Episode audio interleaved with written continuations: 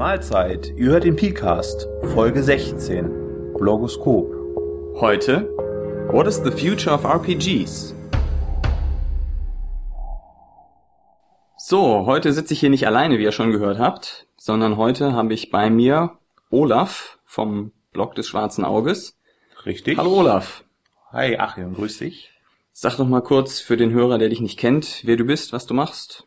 Uh, was mache ich? Ähm, ich äh, bin Olaf vom Blog des Schwarzen Auges, wie Achim eben schon angekündigt hat. Ich blogge seit ungefähr drei Jahren rund um Rollenspiel und das Thema das Schwarze Auge. Das ist so mein mein Hauptsteckenpferd. Ähm, schaue aber sehr viel über den Tellerrand und ähm, ja, hatte mich mal angeboten, bei diesem Podcast mitzumachen. Und äh, Achim hat mich freundlicherweise eingeladen. Ja klar, nachdem ich ja auch äh, offen für alles Mögliche bin bei diesem Podcast, wollten wir heute mal quasi eine Dialog- oder eine Diskussionsfolge machen. Und zwar beschäftigen wir uns hier mit einem Blog-Eintrag, der taufrisch ist, vom 20. Februar 2007. Ähm, ist erschienen auf dem Blog Socratic Design von Troy. Das ist eigentlich ein Rollenspiel-Design-Blog. Der Artikel, den wir uns heute vornehmen wollen, hat aber nur in Grenzen etwas mit Rollenspiel-Design zu tun, sondern wie gesagt, es geht um What is the future of RPGs? Und wir werden jetzt ein bisschen was über den Artikel erzählen, ähm, unsere Einschätzung dazu, was wir denken, ob er recht hat, ob er nicht recht hat und was wir auch selber uns dafür ausmalen für die Zukunft von Rollenspielen. Und was schon eingetreten ist. Und was davon schon eingetreten ist, genau. In dem Blog-Eintrag, den wir unten dann auch verlinken werden, geht er im Wesentlichen auf vier Elemente erstmal ein. Das erste ist Return of the Box and the Board. Also die Rückkehr zu Spielboxen, also zur guten alten Einsteigerbox für das beliebteste Rollenspiel, was man selbst bevorzugt. Mhm. Ja. Dann als nächster Punkt geht er ein auf Next Generation Customization, was das genau ist, werden wir gleich noch erläutern. Dann Serial RPGs, also known as The Metaplot Reborn. Und das allseits beliebte E-Book. Gut, fangen wir direkt mal an mit Return of the Box and the Board. Also er sagt in dem Artikel, er glaubt oder er hofft oder vermutet, wie auch immer, dass nachdem sich eine Zeit lang alle Rollenspiele so ähm, fanatisch von der Box als Verkaufsform, als Präsentationsform abgewendet haben und auch vom Spielbrett, also dem der Battlemat und so weiter abgewendet haben, dass das Spiel wieder dahin zurückkehren wird. Und ich würde mal sagen, das ist ein ganz klares teilweise. Ja, das ist ja teilweise auch passiert. Es gibt von Warhammer jetzt in der neuen Regelfassung wieder eine Einsteigerbox mit allem drum und dran, mit Karten, mit Würfeln, mit Regelheften, alles in einem schicken Karton. Auch ähm, das Dragon Age Rollenspiel wurde meines Wissens nach auch in einem äh, in einer Box ausgeliefert. Und ähm, auch ähm, die Leute von Ulysses bringen äh, eine neue Setting-Box heraus für das schwarze Auge, nämlich die ähm, Dunkle Zeiten-Box, was ich sehr erfreulich finde. Mhm. Gerade auch bei Spielen wie Savage Worlds, die ja doch wieder stark auch auf das Miniaturenspiel legen, kann man auch von einem gewissen, von einer gewissen Rückkehr zum Spielbrett sprechen. Und auch einige Indie-Rollenspiele haben tatsächlich so etwas in der Art wie ein Spielbrett, auf dem man dann hin und her zieht mit Figuren, wenn bestimmte Ereignisse im Spiel eintreten und so weiter. Also das, das Return of the Box and the Board kann man schon mal sagen, das ist schon auch innerhalb der letzten Jahre jetzt eigentlich im Wesentlichen eingetreten. Also es sind ja jetzt, sind ja jetzt dreieinhalb Jahre, seitdem dieser Blog-Eintrag verfasst wurde. Und das kann man schon so unterschreiben. Das ist hm. tatsächlich so gewesen. Übrigens kommt auch demnächst ein Indie-Rollenspiel in einer Box raus, was ich sehr interessant finde. Ähm, ist also nicht nur auf die großen Verlage beschränkt, sondern gibt es auch im, im kleineren Rahmen. Und da wird dann eben auch in der Box eben alles drin sein, was man zum Spielen braucht. Eben die Bücher, Karten, die man für das Spiel braucht, so kleine Chips, die man braucht und so weiter und so fort. Ja, also kann man schon mal sagen, Return of the Box definitiv ist in der Zukunft des Rollenspiels mit drin ist, teilweise schon eingetreten, wird es vielleicht auch im Rahmen anderer Veränderungen der Rollenspiele mehr geben in der Zukunft, kann ich mir vorstellen. Mhm. Werden wir denn also demnächst bei Karstadt wieder Boxen finden, wie es damals bei Schmidt-Spiele der Fall war?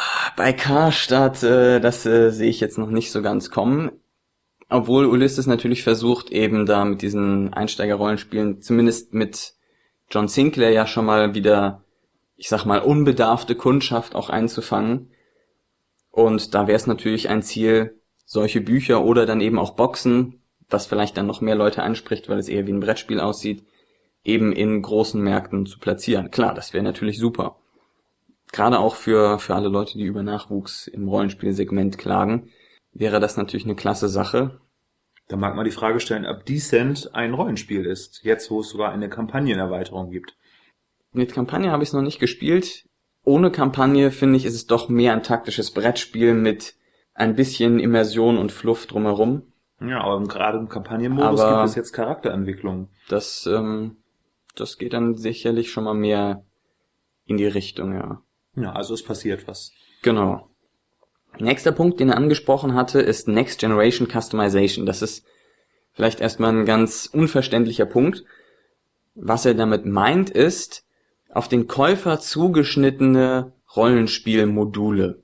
Also, dass man zum Beispiel ein Grundregelwerk rausbringt, das dann alle schön kaufen oder von mir aus auch gratis bekommen. Und dann der Rollenspieldesigner dafür bezahlt wird, dass er im Auftrage der Spieler Module schreibt. Also dass zum Beispiel ein Spieler sagt, hier, wir wollen eine Elfenkampagne spielen und wir brauchen bitte Regeln für Elfen Magier, für Elfen Waldläufer und für Elfen Hohepriester. Und dann würde der Designer das für einen gewissen Betrag machen und das Modul natürlich, nachdem es dann geschrieben ist, für diesen einen Spieler auch entweder weiterverkaufen an andere Spieler oder das, was da drin geschrieben ist, weiter benutzen für einen anderen interessenten Käufer, der dann sagen würde, wir bräuchten ein Quellenband über die Elfen. Also wir wollen vielleicht nicht unbedingt Elfen spielen, aber ein Quellenband. Dann könnte er dann natürlich Sachen aus dem anderen Modul wiederverwenden und das dann verkaufen. Also dass man wirklich zugeschnittene Module hat, sei es Regeln, Setting, Abenteuer und so weiter und so fort. Hm, Halte ich für nicht unbedingt durchführbar, es sei denn, man hat einen Rollenspielautoren bei sich im Kleiderschrank stehen, den man für solche besonderen Settings herausholen kann. Ähm, ich denke, das ist vom Aufwand her, glaube ich, nicht unbedingt ein äh, zukunftsträchtiges Konzept, ähm, solche Sachen anzubieten, weil einfach der kommerzielle Anspruch, den einige Rollenspielanbieter natürlich haben, dort nicht ähm, nachvollziehbar und durchführbar ist. Ja. Das Einzige, wie ich mir sowas in der Art vorstellen kann, ist eben, dass man das über solche Kickstart oder Ransom Finanzierungsmodelle macht, dass man die Leute fragt, okay, ihr habt jetzt das Grundregelwerk und man macht das nicht für jeden einzelnen Spieler oder Käufer, sondern man fragt quasi die Community, okay, was wollt ihr für ein Regelband haben, was wollt ihr für ein Setting haben für dieses Modul, äh, für, für dieses System? Und das dann schreibt, nachdem man, weiß ich nicht, 100 Leute gesammelt hat, die das kaufen würden oder sowas. Nach solchen Modellen kann ich mir das durchaus vorstellen, als auf Einzelpersonenbasis oder sowas äh, not so much, nee. Also let'swriteit.com Das kenne ich gar nicht. Also damals gab es Let's Buy It, eine Kauf-Community, wo sehr viele Ah, Leute okay. zusammen einen besonderen Okay, Preis ja. herausgeholt haben. Mhm. Und ähm, naja, dieses Konzept Das- könnte natürlich so aufgegriffen werden, dass die Leute sagen, wir möchten gerne das haben. Mhm. Und es muss dort äh, äh, eine gewisse Anzahl von Personen gesammelt werden und dann wird eben so etwas erschaffen. Das ist, das ist im Wesentlichen, so ähnlich gibt's das ja schon mit diesem Kickstarter.com, wo eben Geld gesammelt wird, um ein Projekt zu finanzieren und die Finanziers dann auch, je nachdem, wie viel sie zuschustern, eben auch bestimmte Sachen dafür dann zugesichert bekommen, wenn das Projekt stattfindet. Also auf gut Deutsch, ich brauche, weiß ich nicht, würde man sagen, ich brauche 1000 Euro, um dieses Modul zu schreiben und zu drucken.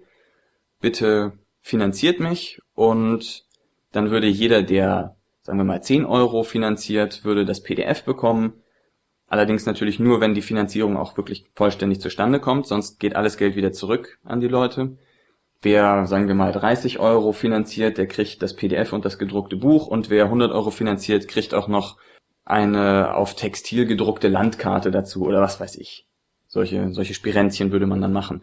Sowas kann ich mir schon vorstellen, dass das kommen wird, gerade auch, weil, da können wir vielleicht gerade jetzt drauf eingehen, weil es so gut passt. Ein Punkt, den wir uns noch überlegt hatten, ist, dass die Industrie sich, also ja, die Industrie in Anführungsstrichen, Rollenspielindustrie sich ja so ein bisschen verändern wird. Und zwar vermutlich, dass es eben ein paar große Verläge, große Systeme geben wird, und abseits davon im Wesentlichen dann nur noch Kleinstverlage, also die wirklich das auf persönlicher Basis, sagen wir mal, machen und nicht als Unternehmen. Und gerade eben für die, für diese Kleinstverlage sind natürlich solche Modelle, was wollt ihr, finanziert mich, dann schreibe ich euch das, sind natürlich optimal für sowas. Ja, ist richtig, ja. Klar, es wird immer mehr ähm, Ansätze geben, wie Rollenspiele aussehen müssen. Also wir müssen da in dem Zusammenhang auch feststellen, dass Rollenspiele nicht mehr mit einem Begriff zu erklären sind, sondern dass das sich viel mehr unterscheiden wird. Es wird immer Rollenspiele geben, die mehr in Richtung Simulation gehen. Es wird Rollenspiele geben, die mehr auf Action ausgelegt sind und ähm, deswegen wird der Begriff Rollenspiel sich in der nächsten Zeit, denke ich, noch mehr wandeln. Es wird immer weiter divergieren. Beziehungsweise noch unschärfer werden, als er ohnehin schon ist. Richtig, genau. Dann gibt mhm. es irgendwann die Folgen äh, 25 bis 95 Definition von Rollenspiel im PCAST. Ah, ja, ja, ich freue mich schon drauf. Aber das ist ja auch was, was man schon dabei sieht, wenn, wenn neue Rollenspiele auftauchen und dann die, die Hetzjagden losgehen. Aber das und das ist ja gar kein Rollenspiel oder das ist gar kein Spiel, dann muss man sich echt die Frage stellen, kann man das jetzt noch als Rollenspiel definieren oder nicht?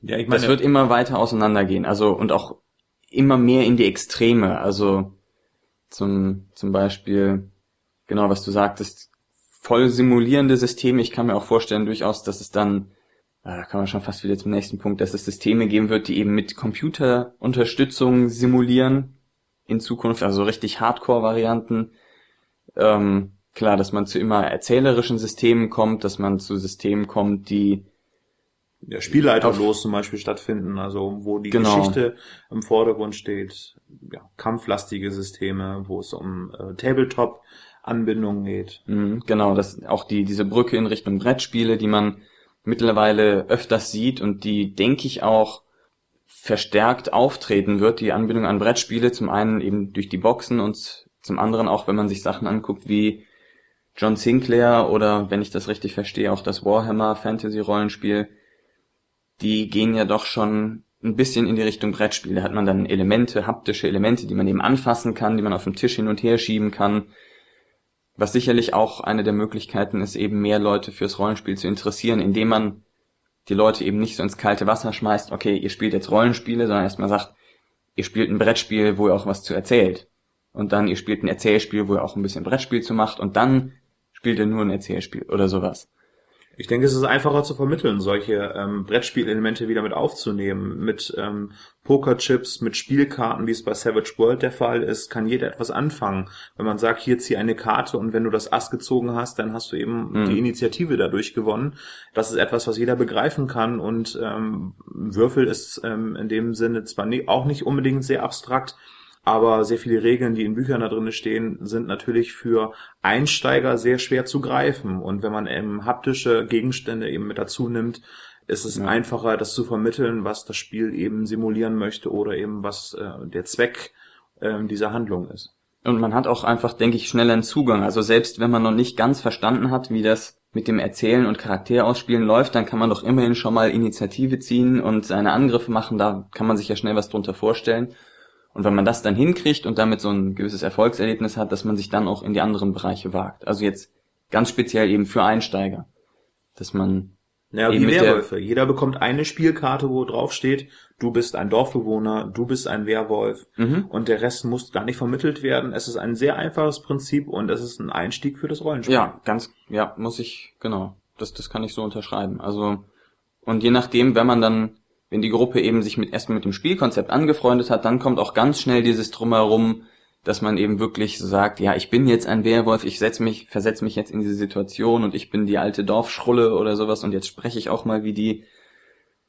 Also ich denke, über diese, wenn man so eine Anbindung macht zwischen Brettspielen und Rollenspielen, kann man sehr gut die Leute da, ich sag mal, einfach dran gewöhnen, mhm. indem man das erst auf andere Elemente fokussiert und dann langsam den Fokus verschiebt. Ja, gehen wir weg vom Brett. Dann hast du eben schon drüber angesprochen über Multimedia-Einsatz, also sprich neue Möglichkeiten, das Ganze zu steuern. Also, was fällt dir da ein? Was natürlich die meisten Schlagzeilen, sage ich mal, in der Rollenspiel-Community gemacht hat, ist dieser Microsoft Surface, wo es ja dann auch ganz schnell einen Dungeons and Dragons Hack für gegeben hat. Wer es nicht mitbekommen hat, der Microsoft Surface ist im Wesentlichen ein Riesen iPad. Ein, ein riesen iPad, ja. Ja, ja, kann man so unterschreiben. Ähm, ein riesen iPad, was ja, ein bisschen andere Funktion hat es schon noch, aber das, also es ist ein, ein Glastisch mit gefrosteter Glasoberfläche, unten drunter ein Beamer, der auf diesen Glastisch eben ein Bild projiziert und über Sensoren unterm Tisch werden die, werden Bewegungen auf diesem Tisch wahrgenommen, also eben als Touchpad, das wäre dann diese iPad-Funktionalität, aber es kann auch bestimmte Gegenstände erkennen. Also zum Beispiel kann es erkennen, dass du eine Figur draufstellst und je nachdem, wie der wie der Footprint der Figur ist, sozusagen, würde es dann erkennen, aha, das ist ein, das ist der große Drache oder das ist der kleine Spielercharakter oder sowas. Oder wenn man eben ein Kreuz unten drauf macht oder so, würde dieser Surface das erkennen, was für ein Element das ist. Das heißt, das wäre dann eine ganz klassische Verknüpfung von Brettspielelementen eben noch computergestützt. Und da würde natürlich nicht nur die Mechanik computergestützt, das ist das eine, das hatten wir ja schon, sondern da wäre auch die Geschichte, dass man so Accessoires, so Immersionsgeschichten eben noch über diesen Microsoft Surface hat, also dass da eben auf der, auf der Tischoberfläche eine Karte dargestellt wird, dass man darauf so kleine Szenenbilder einblenden genau kann. Szenenbilder einblenden kann, kleine Introfilmchen, wenn man Lust oder Quellen hat und solche Geschichten.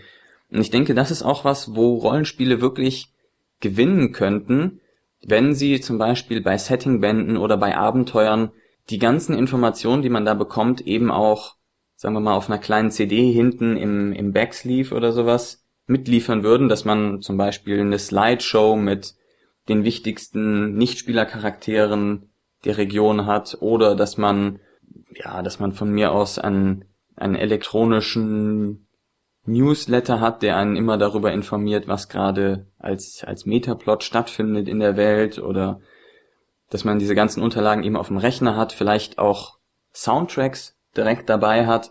Das ist natürlich was, was ein bisschen aufwendiger ist für den Produzenten, aber. Ja, es ist kostenspieliger halt, ne? Klar.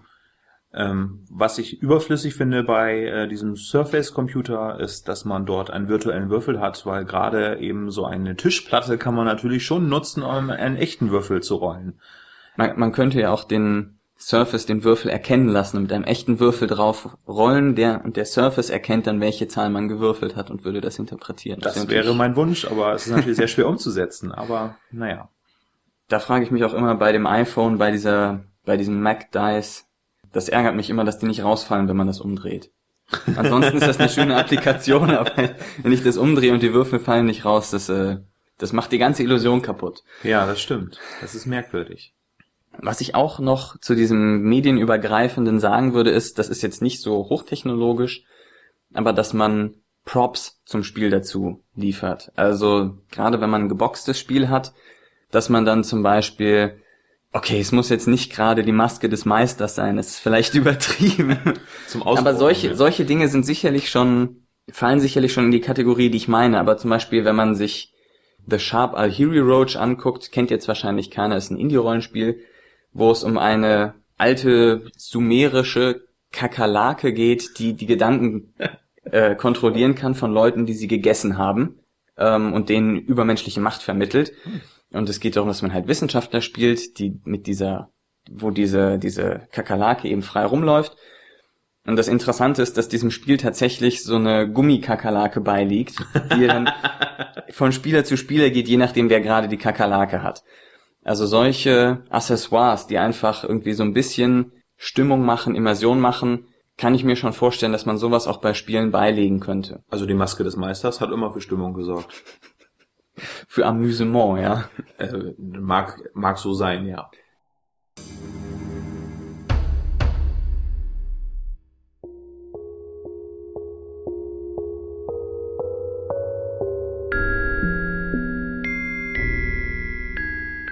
Ja, wir haben gerade noch, glaube ich, irgendwie anderthalb Punkte von dem Beitrag übersprungen. Mhm. Den halben Punkt, den wir übersprungen haben, ist das E-Book. Da haben wir ja quasi drüber geredet. Also klar, mit dem iPad ähm, und vielleicht auch mit dem Microsoft Surface und ähnlichen Geschichten wird natürlich das E-Book immer realer im Rollenspielalltag, würde ich mal sagen. Also bis jetzt, ich schlepp dann immer noch mein Netbook mit rum und das ist zwar ganz nett, aber noch nicht so vollständig praktisch. mit dem Verbreiten von E-Book-Readern, da muss natürlich jetzt Apple mit dem iPad kommen, kann ich mir vorstellen, dass das E-Book nochmal deutlich stärker zum Tragen kommen wird im Rollenspielbereich. Ich kann mir allerdings nicht vorstellen, dass es das Buch ersetzen wird. Kann ich mir auch nicht vorstellen, weil das Blättern fällt halt weg, auch wenn es technisch möglich ist. Aber mal eben das Durchblättern eines Buches ist äh, natürlich wesentlich einfacher, als es auf dem iPad der Fall ist. Und Notizen, auch wenn es möglich ist, sind immer noch besser in einem kleinen Buch mit einem Bleistift zu hinterlegen, als mit einem ja, nicht mit einem Kugelschreiber. Wehe ja. dem.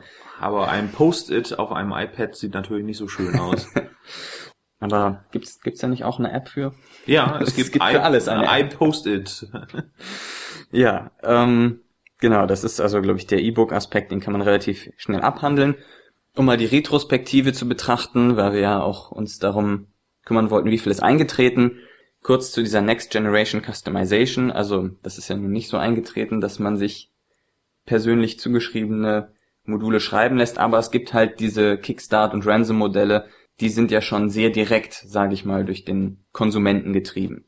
Das ist, glaube ich, das, was er damit sagen wollte mit diesem Next Generation Customization. Zum E-Book, ich würde sagen, das ist schon deutlich auf dem Vormarsch. Also man kriegt ja mittlerweile eigentlich fast jede Publikation als sauberes, suchbares PDF. Das ist was, was ich sehr gut finde, muss ich sagen, dass es durchsuchbar ist. Ein PDF, das nicht durchsuchbar ist, kann man sich gleich sparen. Das stimmt, ja.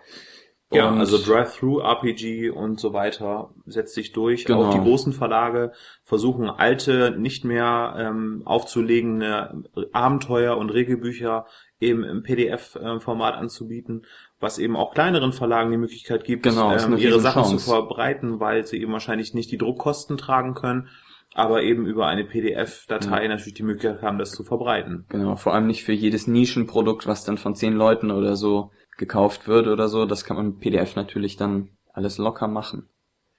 Ja, der letzte Punkt noch aus dem Blog-Eintrag geht auf Serial RPGs ein, also das Rollenspiel als ja Serie. Mhm. Er nennt es auch The Metaplot Reborn, also die die Rückkehr des Metaplots, der ja zuletzt, ich glaube, bei Engel so in Verrufenheit geraten ist, äh, in Verruf geraten ist. Was da, glaube ich, im Wesentlichen daran liegt, dass er nicht zu Ende geführt wurde, mangels Geld. das ist doch auch bei Fernsehserien der Fall. Also genau, das, also das ist natürlich immer die gleiche Gefahr, ne? Ja. Dass, äh, dass der Metaplot halt, dass die Serie nicht zu Ende geführt wird, wenn eben die Spieler oder so, äh, oder eben das Geld einfach ausgeht. Aber im Prinzip würde ich sagen, ist das schon was, was vermehrt aufgegriffen wird. Also natürlich, klar, Kampagnen, große Kampagnen in einer Rollenspielwelt sind natürlich immer irgendwie auch so ein bisschen ein Serienrollenspiel. Aber ganz drastisch war das jetzt zuletzt zu sehen, fand ich bei John Sinclair, wo eben das ganze Rollenspiel eben auf Serie und nicht auf Module ausgelegt ist. Also es ist nicht so, dass man sich ein Buch für die Geisterjäger kauft, ein Buch für die Monster, ein Buch für irgendwas, sondern man bekommt eben alle Inhalte als Serie präsentiert. Es fängt an mit dem Grundregelwerk, wo ein Einstiegsabenteuer drin ist und ein bisschen was zur Hintergrundwelt. Dann geht es weiter mit dem nächsten Band, wo drei weitere Abenteuer drin sind und dann die Regeln, die man dafür braucht und noch ein bisschen was zusätzliches, um den Charakter zu entwickeln, so, um den weiter ausschmücken zu können und noch ein bisschen was mehr zur Hintergrundwelt. Und ich denke, das wird sich einfach, bei John Sinclair wird es sich so weiterziehen. Ich glaube nicht, dass es da explizite Quellenbände zu Fachgebieten geben wird, sondern dass das wirklich so der Prototyp eines Serienrollenspiels ist, der von Buch zu Buch chronologisch einfach weiterentwickelt wird. Hat aber den Nachteil, dass die Handlung halt auch relativ linear verlaufen wird. Dieser Abenteuer, die ihr meistens dazu angeboten werden. Ja. Also man kann natürlich abseits von dem auch Abenteuer spielen, aber der Hauptfokus wird natürlich eben auf dieser Perlenkette sozusagen. Ja, nenn es Railroading. Es, ja, es, es ist irgendwo Railroading. Railroading ist ja wieder ein heikler Begriff, den wir jetzt, glaube oh, ich, ja, nicht durchdiskutieren wollen. Das müssen wir auspiepen nachher. ähm, ja, nein, das ist ein unzensierter Podcast, der nicht für empfindliche Ohren gedacht ist. Deshalb sagen wir hier auch Railroading, Railroading, Railroading. Ja, nachher ein Disclaimer. Genau. Also ich kann mir schon vorstellen, dass das auch öfter kommen wird. Dieses Serienrollenspiel hat natürlich, klar, den, den Nachteil, es kann einfach abgebrochen werden was dann frustrierend ist für alle, die es cool fanden, was bei so einem Quellenbuch-basierten Rollenspiel ja nicht so ein großes Problem ist. Weil dann hat man ja schon diese ganzen Quellenbücher hat man, den Rest gibt's halt nicht, aber es ist trotzdem irgendwie was halbwegs abgeschlossenes, beim Serienrollenspiel halt nicht. Wenn es abgebrochen wird, dann ist es ähm, so ein loses Ende einfach. Naja, man könnte es ja mischen. Man könnte ja die Serie begrenzen auf eine gewisse Anzahl von Bänden und ähm, danach sollte man sich dann als Verleger eines solchen Systems natürlich auch irgendwie klar sein, es würde jetzt Zeit, was Neues anzubieten, damit es abgeschlossen sein kann. Hm, ja. Das Gut, so, so ein bisschen versucht das ja Ulysses auch mit John Sinclair, indem sie sagen, das ist jetzt eine Kampagne von zehn Abenteuern. Und wenn die fertig sind, dann gucken wir erstmal. Dann wissen wir noch nicht so genau, was wir dann machen. Ja, genau.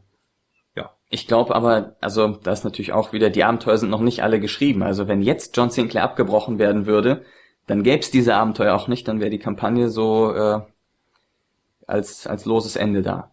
Will ich Ihnen nicht wünschen, ich glaube auch nicht, dass es passieren wird, aber das Risiko ist halt immer da, ne? Ja, das stimmt. Vorteil ist natürlich bei einem seriellen Abenteuer die Finanzierung. Es ist halt viel einfacher, ja, dafür Produkte zu produzieren, weil man muss nicht, also bei Quellenbänden zum Beispiel, da muss man eigentlich immer mehrere parallel machen, damit man überhaupt ähm, einen vernünftigen Veröffentlichungszyklus hat und wenn man eben das so als Serie macht, ich schreibe ein Buch, dann schreibe ich das nächste und immer kommt das rein, was ich gerade brauche, kann man wesentlich fokussierter arbeiten und das Risiko ist nicht so groß. Wenn es nichts wird, dann hat man maximal ein Buch, was nicht veröffentlicht wird. Wenn die Druckkosten, also wenn das Rollenspiel sich nicht trägt, hat man maximal ein Buch, auf dem man wirklich sitzen bleibt sozusagen. Das Risiko ist einfach nicht so groß, wie wenn man quasi seine Fühler in alle Richtungen ausstreckt und irgendwie so direkt versucht, eine große Welt zu erschaffen und das mit mehreren Büchern abzudecken. So, damit sind wir jetzt auf jeden Fall, denke ich, wenn es dazu nicht noch was zu sagen gibt, sind wir hier auf jeden Fall durch den Blog-Eintrag durch. Genau, dann hatten wir noch ein paar einzelne Sachen, die wir vielleicht noch kurz ansprechen wollen.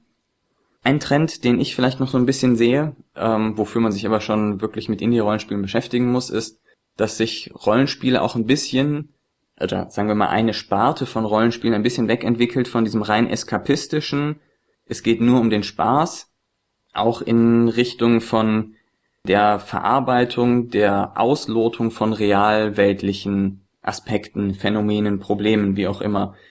Also wenn man sich diese Jeep-Form-Rollenspiele anguckt, zum Beispiel, also dieses skandinavische Freeform-Rollenspiel kann ich auch gerne verlinken, möchte ich aber keine Einführung zu geben jetzt da werden durchaus soziale Probleme im Rollenspiel behandelt, erarbeitet, wie auch immer. Das ist also irgendwie ein, ein Rollenspiel, aus dem man auch vielleicht ein bisschen was lernen soll, was einen etwas lehren soll oder wo man vielleicht selber auch ergründen soll, wie man mit bestimmten Sachen umgeht, warum man so damit umgeht und so und so weiter. Es ist jetzt nicht nur auf Jeep-Form beschränkt, es gibt auch noch andere Rollenspiele wie A Flower for Mara, wo die Fiktion direkt mit persönlichen Erlebnissen der Spieler verknüpft wird. Und das ist eben etwas, was sich eben von diesem eskapistischen Just for Fun Rollenspiel sozusagen wegentwickelt. Ich denke nicht, dass das die Zukunft ist, aber ich denke, dass es in Zukunft auch mehr davon geben wird. Dann hattest du, Olaf, glaube ich, gerade eben noch was angesprochen, und zwar ein Geocaching eine Verknüpfung von Rollenspiel mit Geocaching, das hörte sich sehr interessant an. Ja, das ist eine Mischform aus, äh, ich sag mal, Live-Rollenspiel und dem Pen-and-Paper-Rollenspiel. Also ich kann mir gut vorstellen, dass es ähm, demnächst Anwendungen geben wird ähm, auf dem Handy, äh, was über einen GPS-Sender empfangen wird und dass man eben irdisch eine Aufgabe bekommt, die an einem gewissen Ort stattfindet. Das heißt, man reist tatsächlich zu einem gewissen Ort, um dort irgendwelche Quests zu erhalten oder eine Quest zu erfüllen, einen Schatz zu suchen, eben wie es beim Geocaching der Fall ist. Äh, man spielt dort vielleicht einen virtuellen, also einen Charakter, einen, einen Helden, der bestimmte Kampfwerte hat und es kann durchaus sein, dass es unterwegs zu anderen äh, Begegnungen kommen kann mit äh, Mitspielern in diesem riesen äh, Massenrollenspiel und die das dann tatsächlich irdisch gegeneinander kämpfen, äh, aber eben halt nur auf einem Handy. Es ist dann quasi ein MMRRPG, ein Massively Multiplayer Real-Life Role-Playing Game. Ganz genau. Ähm, das haben wir uns auch gleich schon als Abkürzung äh, urheberrechtlich schützen lassen. Na klar. kann ich mir sehr gut vorstellen, dass das funktioniert. Vielleicht haben Leute nicht unbedingt Bock, sich zu verkleiden, also eben möchten diesen Labschritt nicht gehen äh, möchten aber gerne ein bisschen mehr tun, als an einem Tisch zu sitzen, sondern eben aktiv werden. Geocaching, also ich konnte beobachten, dass sehr viele Rollenspieler auch Geocaching machen, weil es ja eben ein eine, eine Schnitzeljagd, eine Schatzsuche ist mhm. im Prinzip und dass man das Ganze noch erweitern kann, eben um Werte, Fähigkeiten, die man eben als virtuellen Charakter noch nebenbei führen kann. Das kann ich mir sehr gut vorstellen. Und vor allem muss ich sagen, was mir in dem Aspekt gefällt, ist, du musst dir keine Runde suchen, weil du automatisch in der Runde mitspielst. Also ich meine, es könnte ja dann, es machen ja viele Leute und wenn das ein einheitliches System wäre, dann würdest du halt ab und zu während deiner Rumreise da eben auf Leute treffen, ohne dass du dich vorher mit denen hast vereinbart oder sowas, sondern die du eben plötzlich spontan treffen würdest, die in diesem Spiel auch mitspielen. Da muss man sich gar nicht erst eine, eine Runde zurecht suchen oder eine Con organisieren, sondern das würde ja quasi eben wie so ein Online-Rollenspiel immer nebenbei in Echtzeit ablaufen und immer würde irgendjemand unterwegs sein, so mehr oder weniger. Es könnte spontane Bildung von Heldengruppen geben, wenn eben mehrere Klar, Leute aus der Umgebung eingeladen werden und sich eben zufällig mehrere Leute dort eintreffen. Ja, ja das ist äh, auf jeden Fall eine witzige Idee. Inwieweit man das dann noch Rollenspiel nennt oder inwieweit das was anderes ist, weiß ich nicht, aber es ist auf jeden Fall verwandt mit dem mit dem ganzen Klüngel an Hobbys, würde ich mal sagen. Ja, also kann ich mir sehr gut vorstellen. Wo wir übrigens wieder bei Vernetzung sind, da sind es natürlich noch Punkte, die möglich wären, wie Rollenspiel populärer gemacht werden kann, wie sich das zukünftig entwickeln kann. Idee ist, Facebook ist allgegenwärtig. Wie wäre es denn, was hältst du von ähm, Trophy-System für Rollenspiele? Genau, also das ist, denke ich, auch was, was es in Zukunft durchaus geben könnte. Müsste sich natürlich an einen Verlag finden oder eine Variante, wie man das Ganze mit Werbung ganz toll finanzieren kann und dann jemand, der Mut genug hat, das zu unternehmen. Aber sozusagen eben ein Rollenspiel Facebook zu machen. Stopp, ihr werdet jetzt alle schreien, gibt's doch schon soziale Netzwerke für Rollenspiel, funktioniert nicht und so weiter. Ja, das liegt aber, glaube ich, daran, dass diese sozialen Netzwerke nicht das bieten, was man als Rollenspieler eben von so einem Netzwerk erwarten würde, brauchen würde. Also, um mal ein paar futuristische Sachen anzuschneiden, Spielersuche nicht nur einfach über Postleitzahl, sondern du kriegst automatisch quasi Kompatibilität und Entfernung von Spielern in deiner Nähe vorgeschlagen, spielen die ähnliche Systeme wie du, haben die ähnliche Einschätzungen. Die Einschätzung könnte man ja auch von anderen sammeln. Ich stelle mir da vor, du hast diese Robin's Laws Kategorien, sieben Stück. Und wann immer du mit jemandem gespielt hast, kannst du den bewerten und sagen, ja, der ist irgendwie 80% Storyteller und 70% Power Gamer und weiß ich nicht, noch 30% Tactician oder so.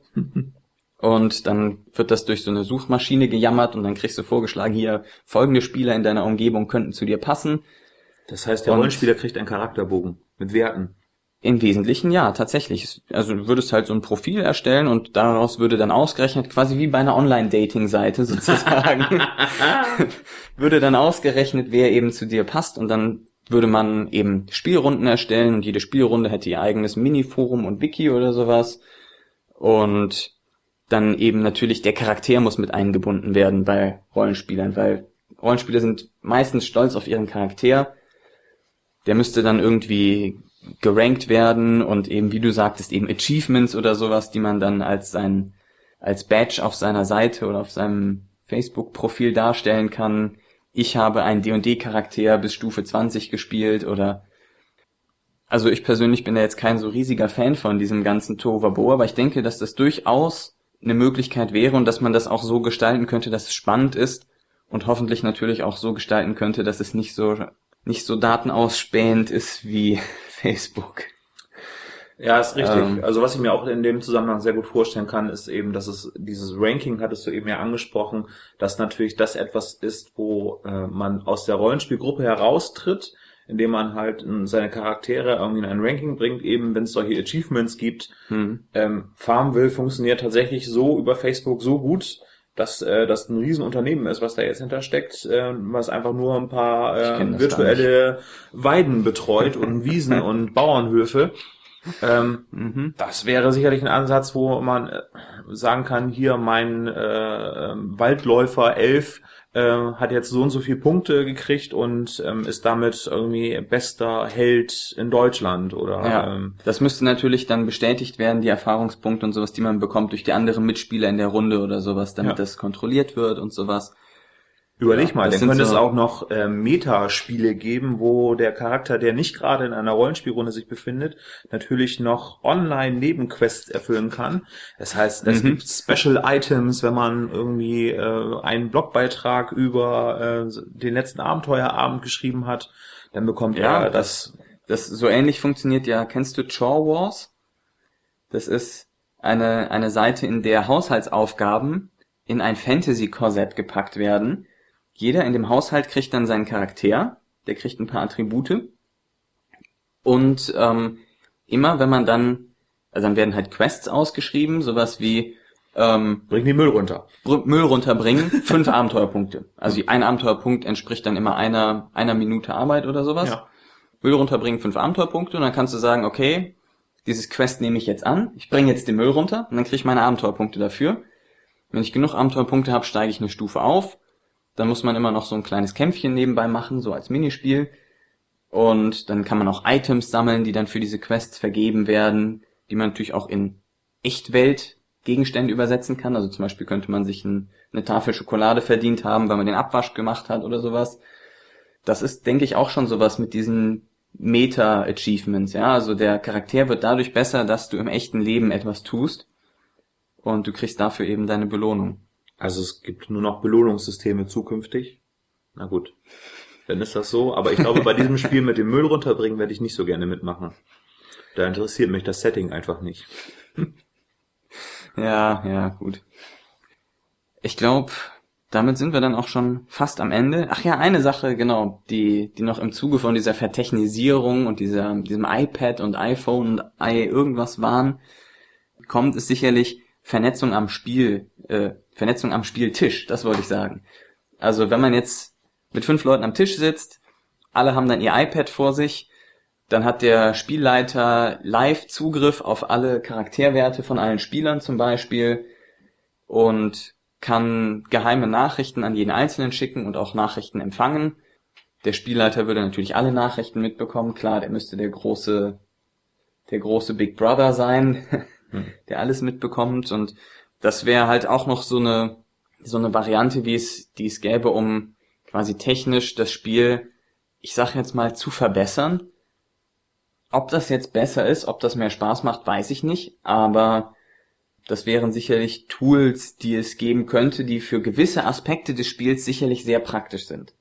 Also zum Beispiel, wenn der Spieler jetzt einen verdeckten Wahrnehmungswurf würfeln möchte, dann kann er direkt sehen, okay, was hat er jetzt gerade in Wahrnehmung, der hat so, so und so viel Modifikatoren von seinen Bunden und sowas und hat das dann alles direkt parat.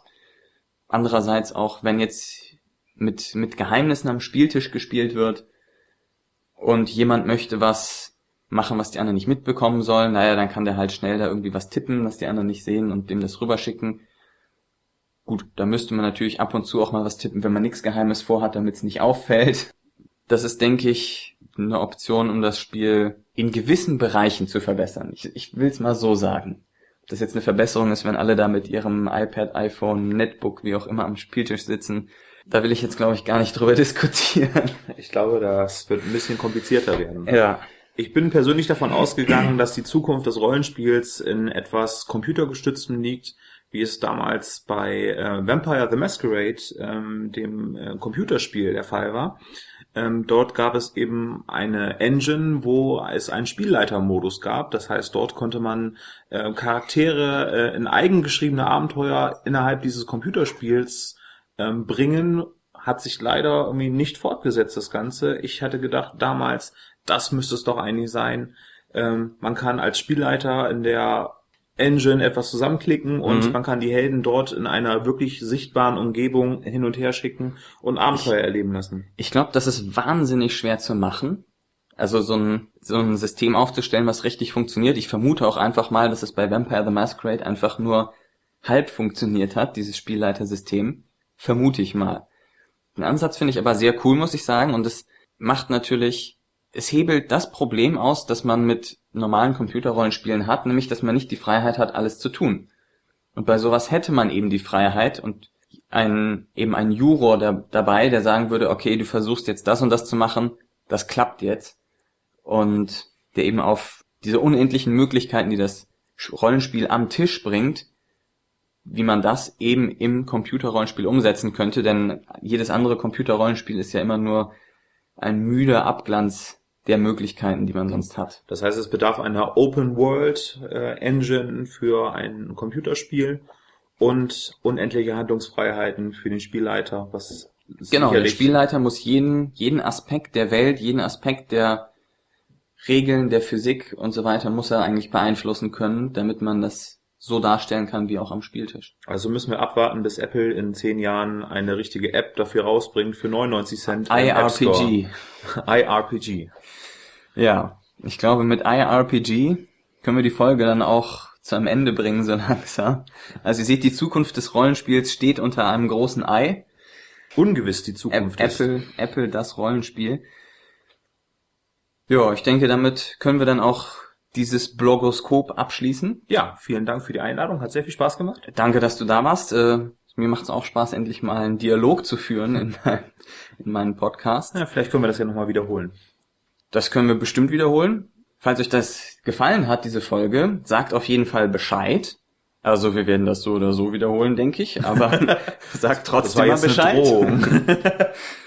Und natürlich, wenn ihr Anmerkungen habt, wenn ihr auch selber Ideen habt, wie die Zukunft des Rollenspiels aussehen könnt, wenn wir Bockmist erzählt haben, scheut nicht, mir zu schreiben, Olaf zu schreiben. Am besten schreibt ihr sogar direkt in die Comments. In die Kommentare zu diesem Podcast. Da noch mal kurz der Verweis, also den Podcast findet ihr unter pihalbe.org. Dort könnt ihr auf den Tag Pcast gehen, dann findet ihr alle Pcast Folgen, die es gibt. Dort könnt ihr dann auch bei der jeweiligen Folge Kommentare hinterlassen, aber es gibt auch ein Pcast Forum, wo ihr etwas schreiben könnt, von mir aus auch gerne zu vollkommen neuen Themen. Auf der anderen Seite sei euch auch natürlich der bdsa.de empfohlen. Der Blog zum schwarzen Auge. Genau, da gibt es Informationen, ich sag mal auch zum schwarzen Auge.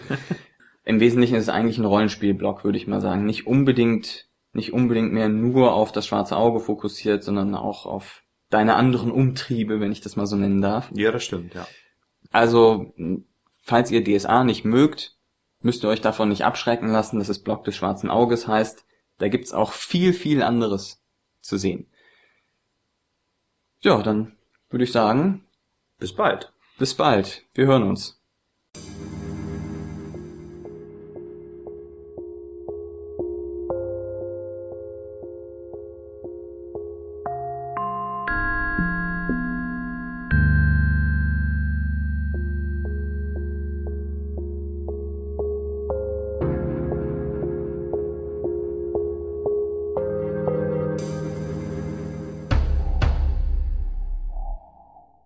Einen herzlichen Gruß aber auch an die Jungs von System Matters. Die haben uns das schöne Thema. Das schöne Thema drei Tipps des guten Spielleitens, ja. Ungefähr eine Woche vor unserer Aufnahme weggeschnappt. Ja, sehr schön. Also deswegen, wenn ihr euch darüber ärgert, dass wir jetzt über die Zukunft des Rollenspiels gesprochen haben und nicht über Tipps fürs Spielleiten, die waren's. aber ist ja dann auch gar nicht so schlimm, denn die haben ja auch schon einen Podcast drüber gemacht und den kann man sich dann einfach anhören und ansonsten auch den Eintrag bei Amel lesen. Ich denke, das ist dann auch schon fast zur Genüge bearbeitet, das Thema. Insofern nochmal. Ja, schönen Gruß. Ja, genau. Das nächste Mal sind wir schneller.